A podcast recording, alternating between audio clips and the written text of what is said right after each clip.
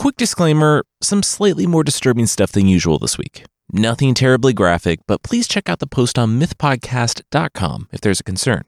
This week on Myths and Legends, it's the story of a small family hiding out in the wasteland, in a world lost and cursed, and the secrets that world contains.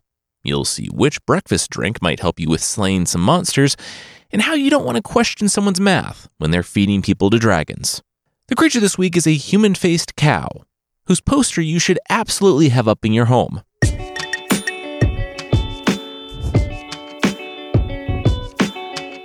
This is Myths and Legends, episode 351 Alternate History.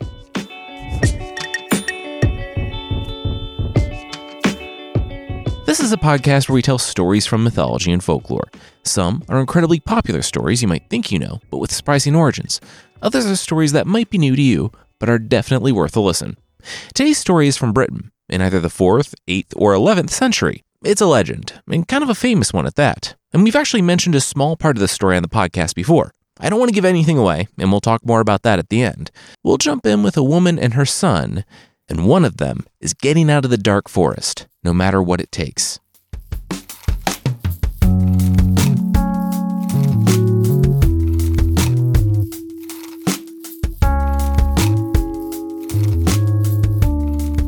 George waited until she was below, down in the cellar.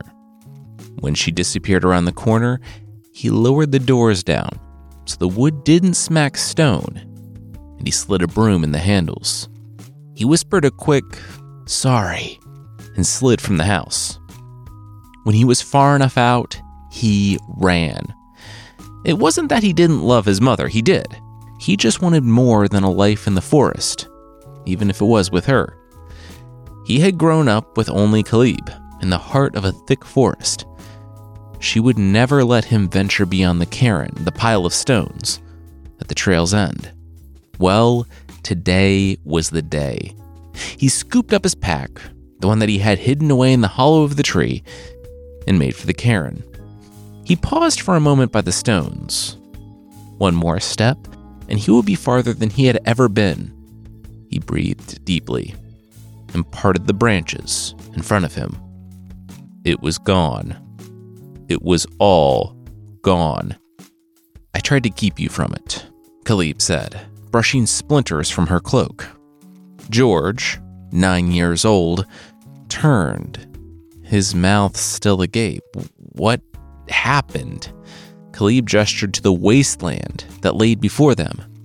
Black, charred earth that, a decade on, still couldn't support life. For miles and miles, the hills were silent. The end of days happened, Kalyb explained, but there was no salvation, only destruction, torment. She sighed and walked back to the stones. She had never told him, but this is where he fell. George's father, after the dragons and the wizards and the fire, came the hungry, the violent, the raiders. They found the family's hiding place. The forest Kalyb kept hidden from the world. She killed the last few he hadn't been able to. She had made a pile of stones here because, well, there wasn't enough left of him to bury. George flew to his mother and buried his face in her cloak. She said she knew the day would come when he had to learn the truth, but she thought they had more time. She was so sorry. When they arrived back home, George saw his mother take a stick from her cloak and wave it at the cellar door, or the gaping hole that had been the doorway. Pebbles rolled back to rocks, and splinters fused to planks. In a moment, the door was back in place. She smiled and winked at her son. Five years later, George put down the book. He opened his mouth, but his mother knew the words before he spoke them. You want to be a knight, she said, without looking up from her carrots. George said he, had read the books. She taught him how to use a sword and a lance. What if there were others out there? Kalyb took a deep breath. She rose and, without looking, told George to follow her. He wanted to know what knights were like, she would show him knights. On the opposite side of the lands, from the cairn and his father, there was a wide, flat stone. With a motion of his mother's wand, it slid to the side, revealing a stairway of rough cut stones descending into the darkness. After the light above them failed, the candles lining the stairway sputtered to life. With them came the cries. Men, down in the dark, the cries that echoed were hopeless. They were cries of pain and despair that the men knew would never be heard, but only made because it was the last, best thing they could do in this world. Prepare yourself, Kalyb said. Grubby, stinking hands and lace ridden beards strained as far as they could see past the bars, while eyes and lips pleaded with the pair. Freedom. Freedom or, or death. This point, they didn't care. Kalyb pointed to the men. When the world outside fell, they had been knights. They had been in control. But when more of the world was lost, they searched for other lands. They found the forest, but she found them first. She's a witch, one of the knights cried. With a flick of her wand, the man hit the back wall of the cell, while the others rushed to his aid. Kalyb said, Yes, she was a witch. And she was proud of that. If she hadn't been, these men would have come in and taken everything. George followed her from the room. He stopped her in the hallway. He needed to go. She asked what he could possibly mean by that. He had seen the wasteland. The heroes of the former age now stalked and consumed the helpless. George pointed that. That was why he needed to go. He was strong. He could do what those knights only claimed to do protect the weak. He could be justice and honor for a cursed world. Kalyb smiled. She said she shouldn't be surprised. That was how she raised him, after all. And he was too much like his father. But she meant that in a good way, not like a Darth Vader thing. She was just worried about him. So she would teach him magic. George's face grew serious. Magic. His mother smiled. Yes. Then no one could ever hurt him. That's how she had kept him safe for all this time. It would take years to teach him, of course, but in the end, she would give him this. She pressed the wand in his hand. Dazzling light snaked up from the edges in a circle before forming a star at the top, illuminating the cavernous hall with a warm glow. How are you doing that? Kalyb grew serious. George shook his head. He didn't know. The ground began to rumble. George knew it was coming from the wand. From him. Oh, okay, you, stop. We're underground. You'll kill us. Give me the wand, Kalyb commanded. George turned and handed the wand, or intended to. He pointed it, and a wall exploded. His ears ringing, George felt around in the darkness. His hand found the wand, and though he was afraid, he gripped it. The light grew, and it illuminated horrors. The wall, the wall it destroyed, wasn't a wall. It was a hidden doorway to a crypt. George shook. The bodies, the remains, they they were too small. Why were they so small? He turned to find his mother standing in shock and horror, not at the room full of bones, though. She recoiled at George's look, at the disgust in his eyes. George looked at what could only be described as a mass grave, some carelessly tossed in the room, some huddled by the wall. Kalyb said that she was looking for him, for George. George leveled the wand at her. He needed to know everything. She had been the witch of the woods. She carried off infants, and they they would never return. Then, one day, she found George. He had the strangest birthmarks a dragon on his chest, a blood red cross on his hand. She read the signs. He had a grand destiny. So she raised him. George's hand shook as tears dribbled down his cheeks. She stole him. Kalyb shook her head. No, she loved him like a son. George's mother had died in childbirth. His father could not be bothered, and his nurses regularly left him crying and hungry for hours. She raised him as her own. She was his mother. And he had changed her. She stopped all this and hoped that he would never find out. She said she was sorry. She hoped he could forgive her. She opened her arms and walked forward. But George had the wand. He pushed her back into the wall. She struggled, but it was useless. He had the wand. Are you really going to kill me? Kill your mother? Kalyb laughed. No, George said, stepping back. Kalyb dropped from the wall. But you're not my mother. He pointed the wand at the ceiling, and the doorway collapsed. George staggered to the cell with the knights, pointed the wand at the cell door, and the iron turned inward and tore, blooming into the cell. The knights rushed to freedom as George collapsed. One stopped, and then another. They helped George to his feet, and together they left the darkness. From the deep, as they all climbed the stairs, and some knights saw the sun for the first time in years, they could hear Kalyb pounding on the stones, calling out for her son.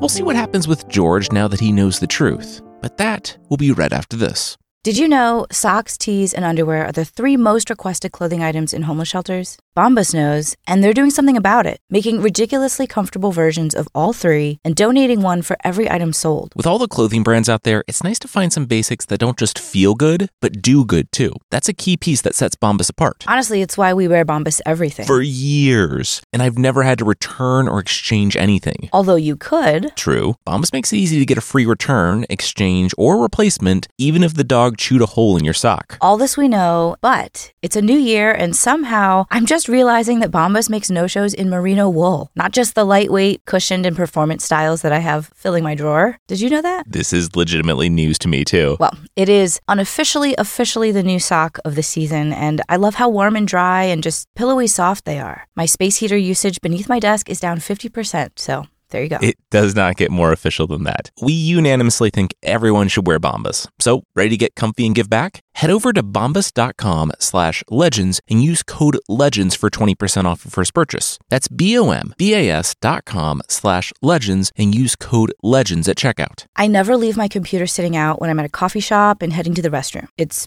probably fine, but I would be so upset if I came back and it was gone. Well, in today's world, every time we connect to an unencrypted open network, like say at a coffee shop or this hotel or an airport, any person, any hacker on the same network has a chance to access personal data that's not theirs. It's like leaving your laptop wide open. It's your passwords, your financial details, maybe. Hackers make money selling personal info. But fortunately, there's something pretty simple you can do, and that's using ExpressVPN. Think of it like a secure channel between the internet and whatever device you're on, whether it's your phone or laptop or something else. Once you have it, just open ExpressVPN's app and click one button, and you've got your tunnel. Digital security is everything these days. It's one of the biggest reasons I like ExpressVPN. It works on all my devices, it's super secure, and it's so easy to use. As a remote worker and someone who likes to travel, I'm using ExpressVPN anytime I'm on an untrusted network, especially when I have to share files. Secure your online data today by visiting expressvpn.com/legends. That's e x p r e s s v p n dot com slash legends, and you can get an extra three months free.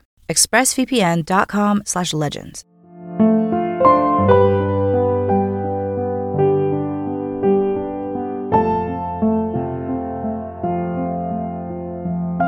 Six knights scavenged as much food as they could from the home, while George explored the land he thought he knew. Kalyb's magic was failing, and the forest was full. Ruined keeps, crypts, towers, a stable with all the horses she had captured over the years, pit with a lion and countless bones. Kalyb only kept the best knights in her dungeon. In the end, George had found a horse. He named his sword Ascalon, and he put on some armor. It would be everything he needed to survive in the wasteland, George mused aloud, on the edge of his mother's lands, next to the cairn that was, well, just another lie. He gripped the wand and, with a single motion, broke it over his knee, tossing the pieces on the stone. George took a deep breath and asked the six knights in attendance if it was okay if he traveled with them. The knights said sure. They were stopping at Coventry, not a day's ride from the forest. George said there was there was a settlement? What about the dragons? The wizards? The knights asked what he was talking about. They parted the leaves and revealed a warm and vibrant countryside. Rolling hills, sheep, fluffy clouds riding summer winds. George walked out and dropped to his knees, his eyes streaming at the beauty of the land ahead. It had all been a lie. It was all still here. The group made for Coventry.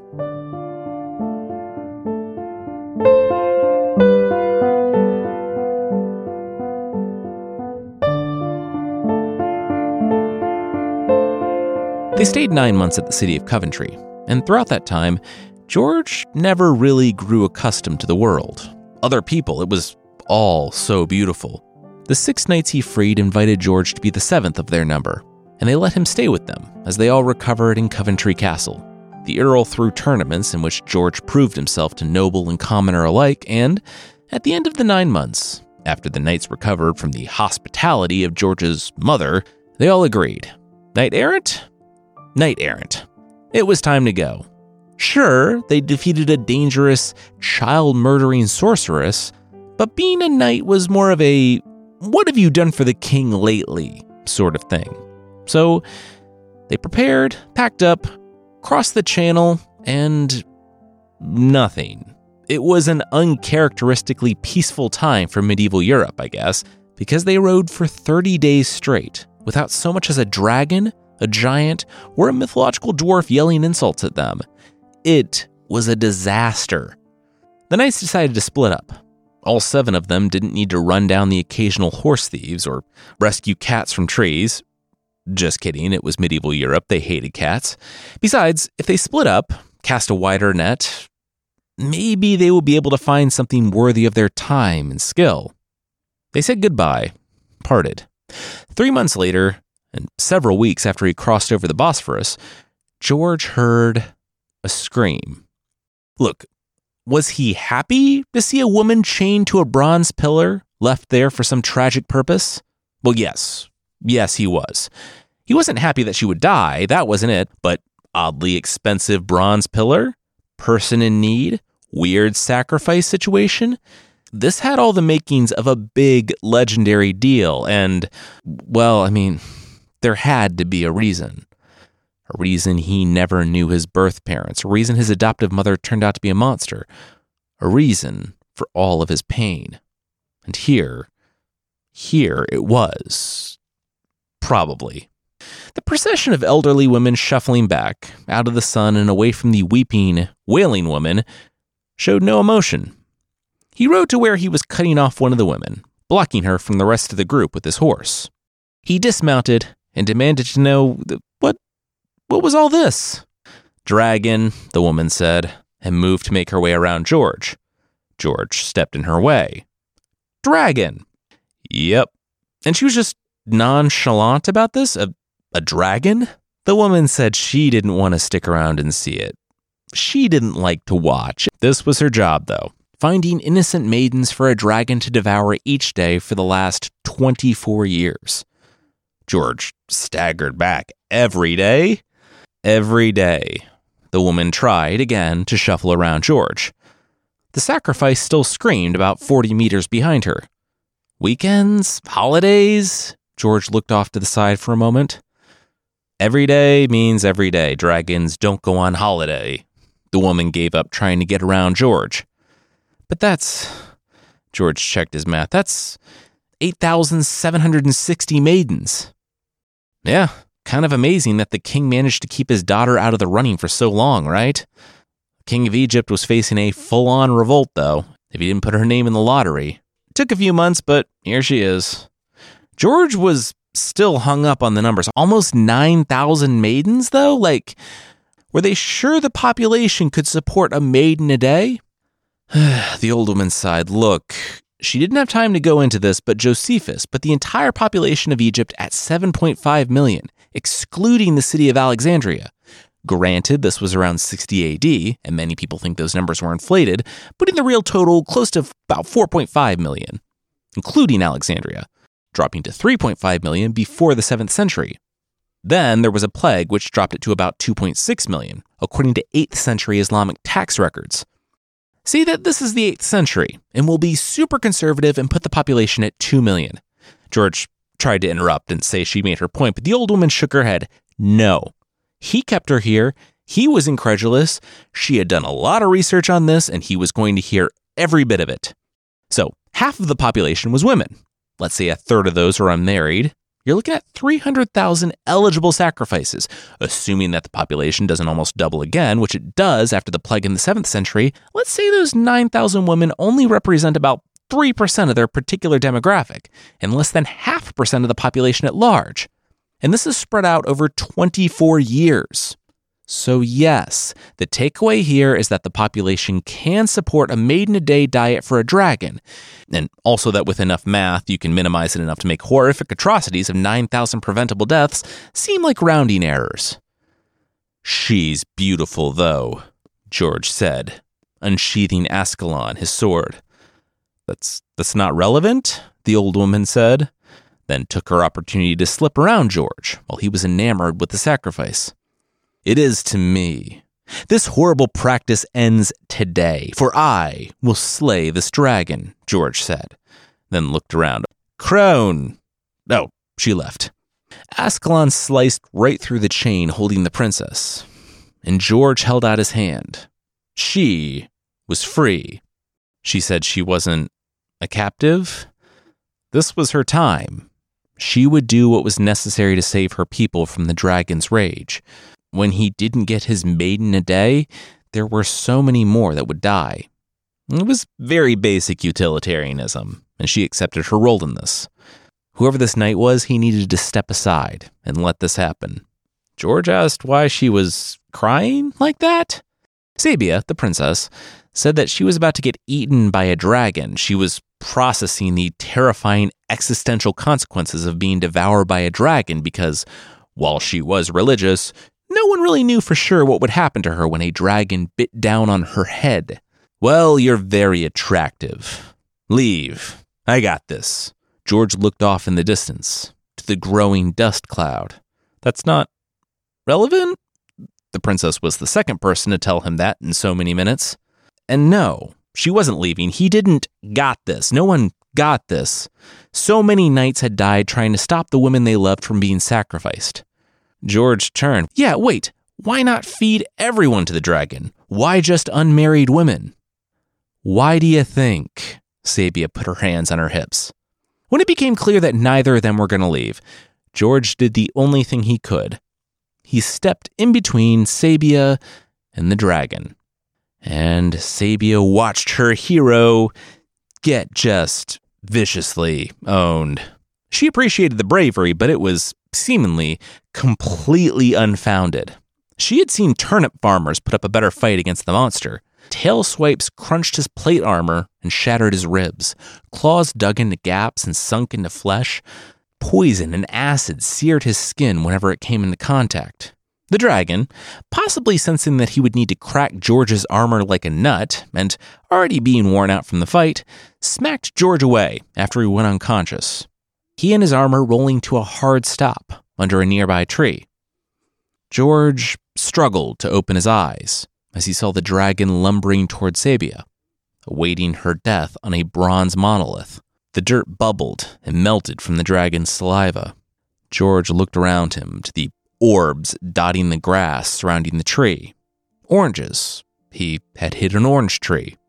He didn't carry arrows or anything else he could use against the monster. He could barely stand, but he had to do something. With a splot, the orange hit the side of the dragon's neck, and the scales broke down and fell away. The dragon shrieked. George looked at the orange in his hand. What? Yeah, it turns out oranges. Dragons hate oranges. Even the fragrance is enough to keep them away. George wouldn't have known this because oranges wouldn't even make it to Italy until the 9th century and Britain until the 16th century. Also, because this is a completely made up thing. The dragon, instead of fleeing, rushed to charge, and George, seeing that the dragon wasn't an unstoppable force of nature, found his strength renewed. It wasn't long until Ascalon arced upwards, and George buried the sword in the dragon's neck. The blood bubbled and smoked all around them, and George completed his strike. The dragon's head flopped to the ground, and George flopped to the ground soon after. The last thing he saw was Sabia running to his aid.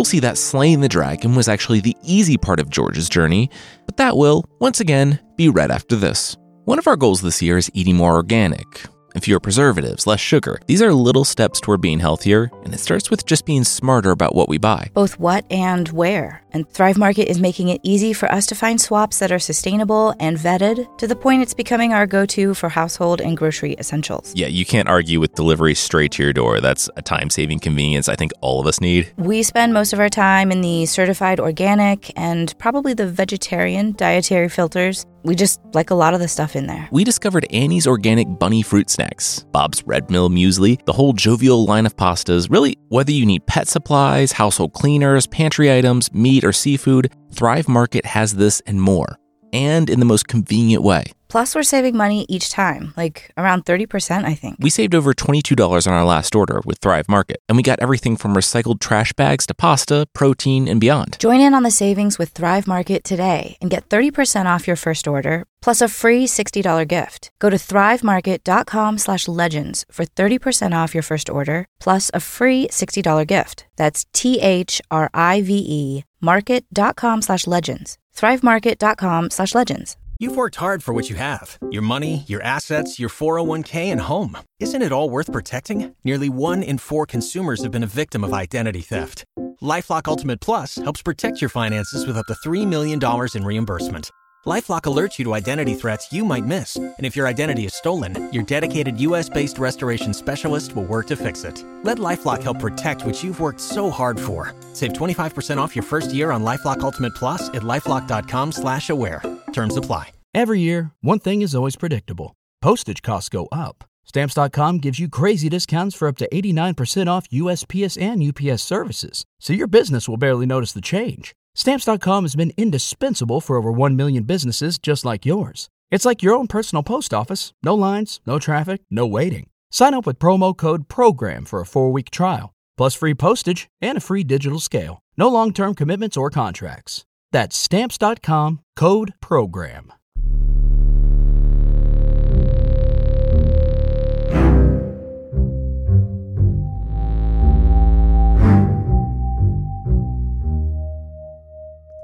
George awoke to lute music and a diamond. The diamond had been left on his bedside by Sabia, who hadn't left his bedside since she led his horse back to the city. It was a betrothal gift. She wanted to marry him. George took her hands into his. Yes. After George managed to walk again, he went to go visit his future father in law, who, despite George having saved his daughter and freed his kingdom from a 24 year monster assault, had not come to visit George in the infirmary. As George walked in, he saw a man not break eye contact with him at all, but instead stay on him the whole time with a vicious, intense energy. George shook his head. What was that guy's problem? The door shut behind him. My daughter will not convert to Christianity, the king shrieked.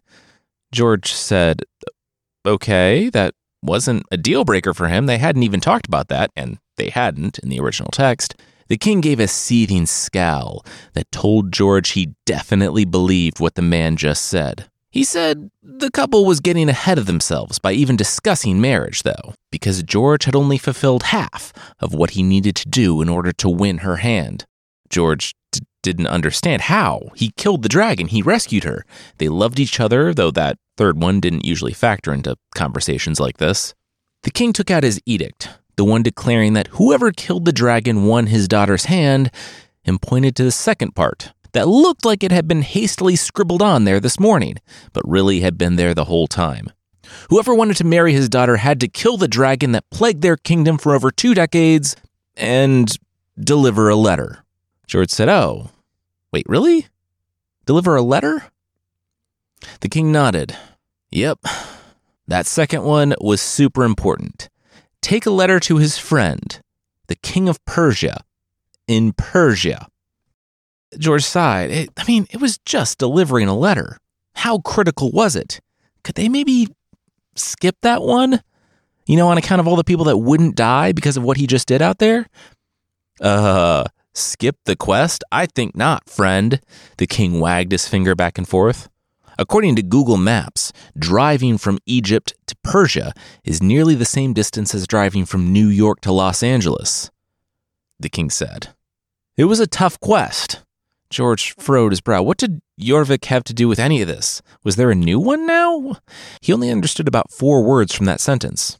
Regardless, that's what you need to do. Here you go. The king handed George the letter, but then barked when George started to open it. No peeking. George wasn't his son in law yet. Or ever. George turned around. Sorry, he didn't catch that last part. Nothing, the king smiled. I'm going to have you killed.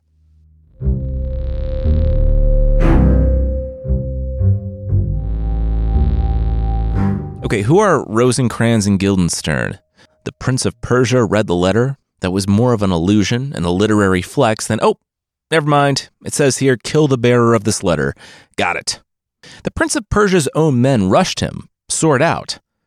The, the ruler held up a hand. Guys, him. Come on. George looked at the men about to tackle him. Wait, what?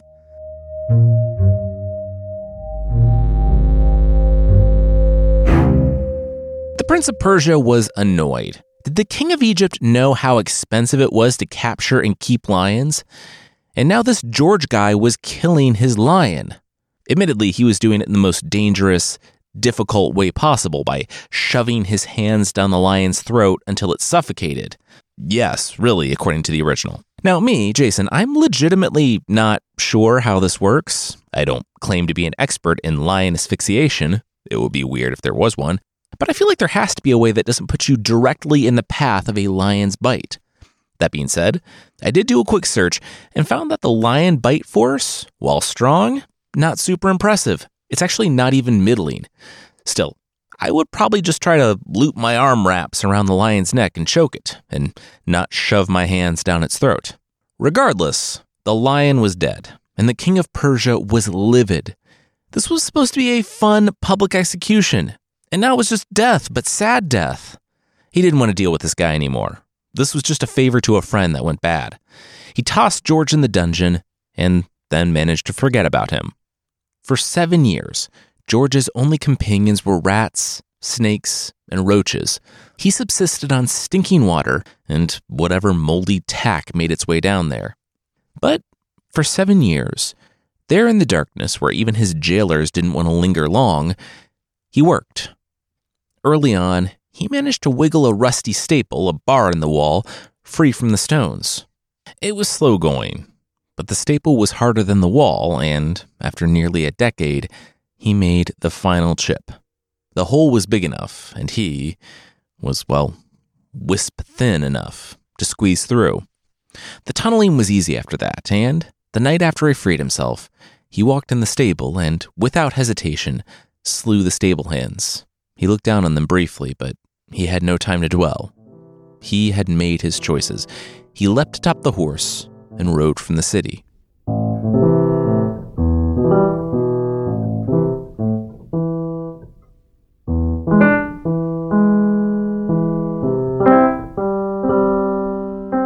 My boy, George heard from the king of Egypt when he kicked open the man's door.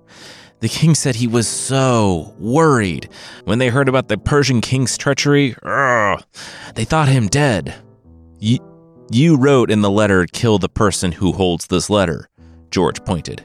He was wielding the sword from the necromancer's house after he drew it and freed a Welsh saint from a seven year long sleep. It was the whole thing.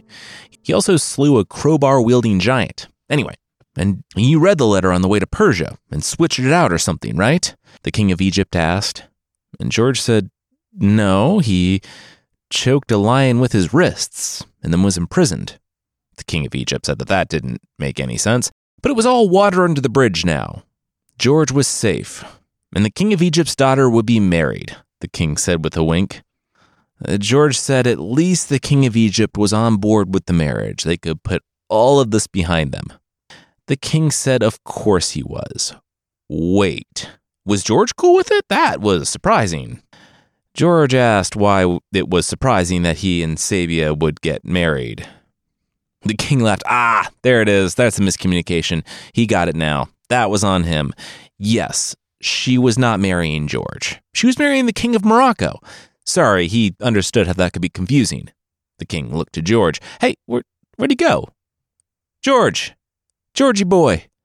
Oh well. George was already on his way to Morocco. He was going to rescue Sabia.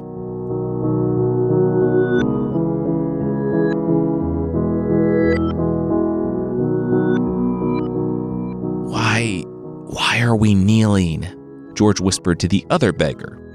The beggar next to him scowled at the obvious cosplay. George had made it to Morocco, but instead of walking in the front door and declaring himself like he had in Persia, basically the same distance by the way, once he crossed the equivalent of the continental United States and then went home, he basically set out again immediately.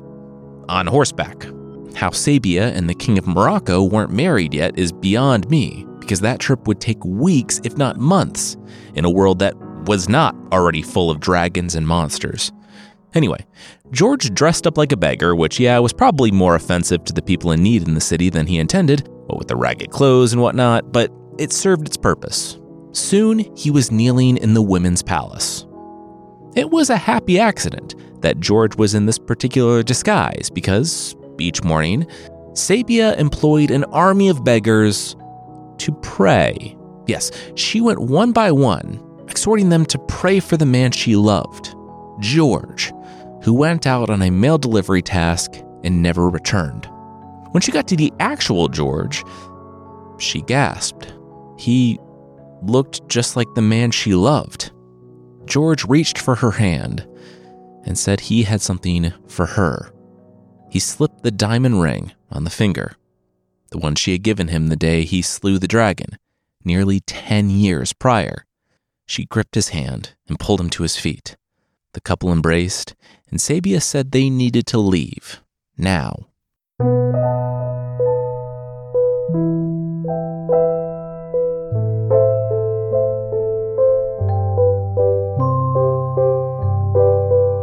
One year later, George rode back to the gate of the city in Morocco.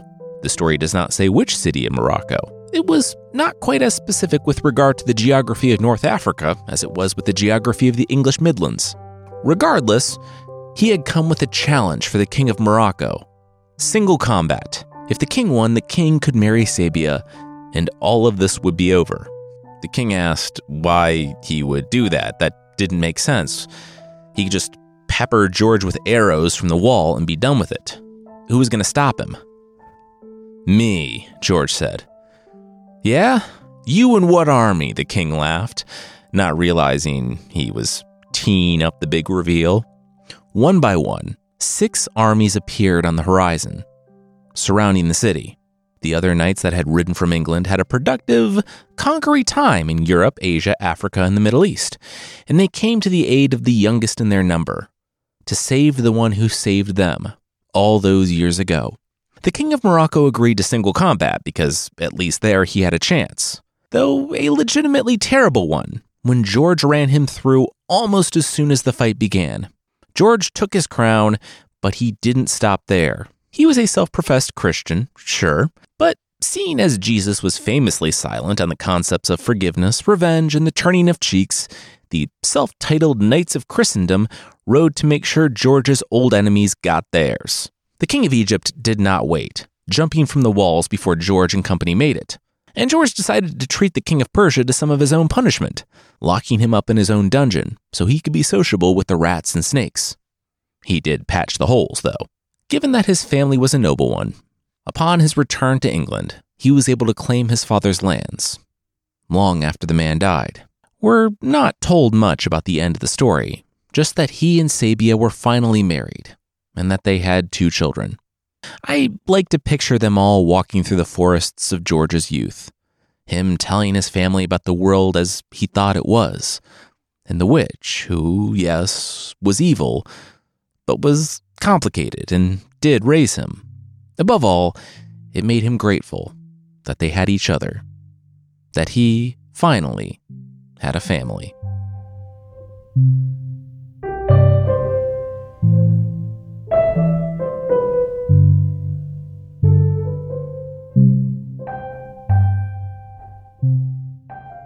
We've told the story of St. George and the Dragon before in episode 44. I found this much expanded story and admittedly kind of fell in love with the opening third or opening quarter, where a child is raised in the forest thinking that he's living in a wasteland, only to realize that his mother is a child murdering witch who stole him. St. George, as he would come to be known, was a real person, though today's story is absolutely made up. The English flag, though, the red cross on a white background, is St. George's Cross. I have posted the link to the expanded version of this particular George and the Dragon legend on the site.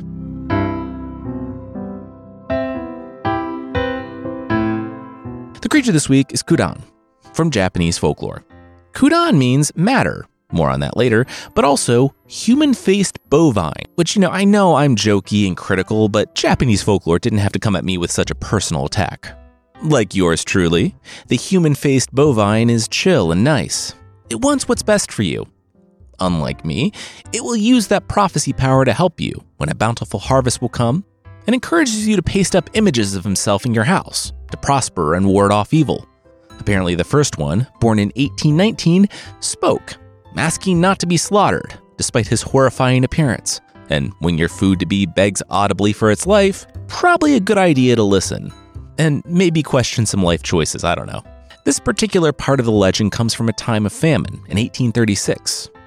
And there was speculation that people were just looking for any hope they could get, even if it was in the form of a talking, maybe a little narcissistic bull.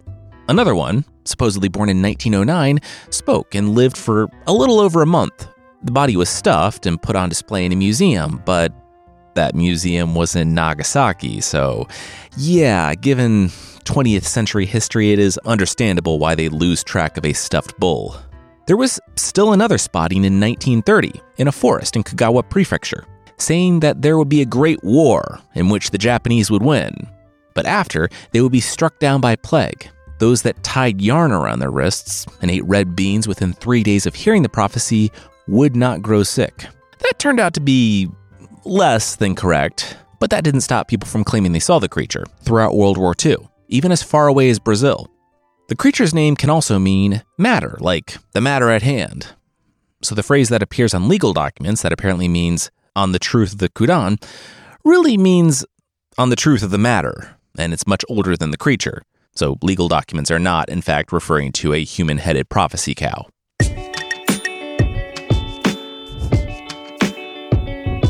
That's it for this time. Myths and Legends is by Jason and Carissa Weiser. Our theme song is by Broke for Free, and the Creature of the Week music is by Steve Combs. There are links to even more of the music we used in the show notes. Thank you so much for listening, and we'll see you next time.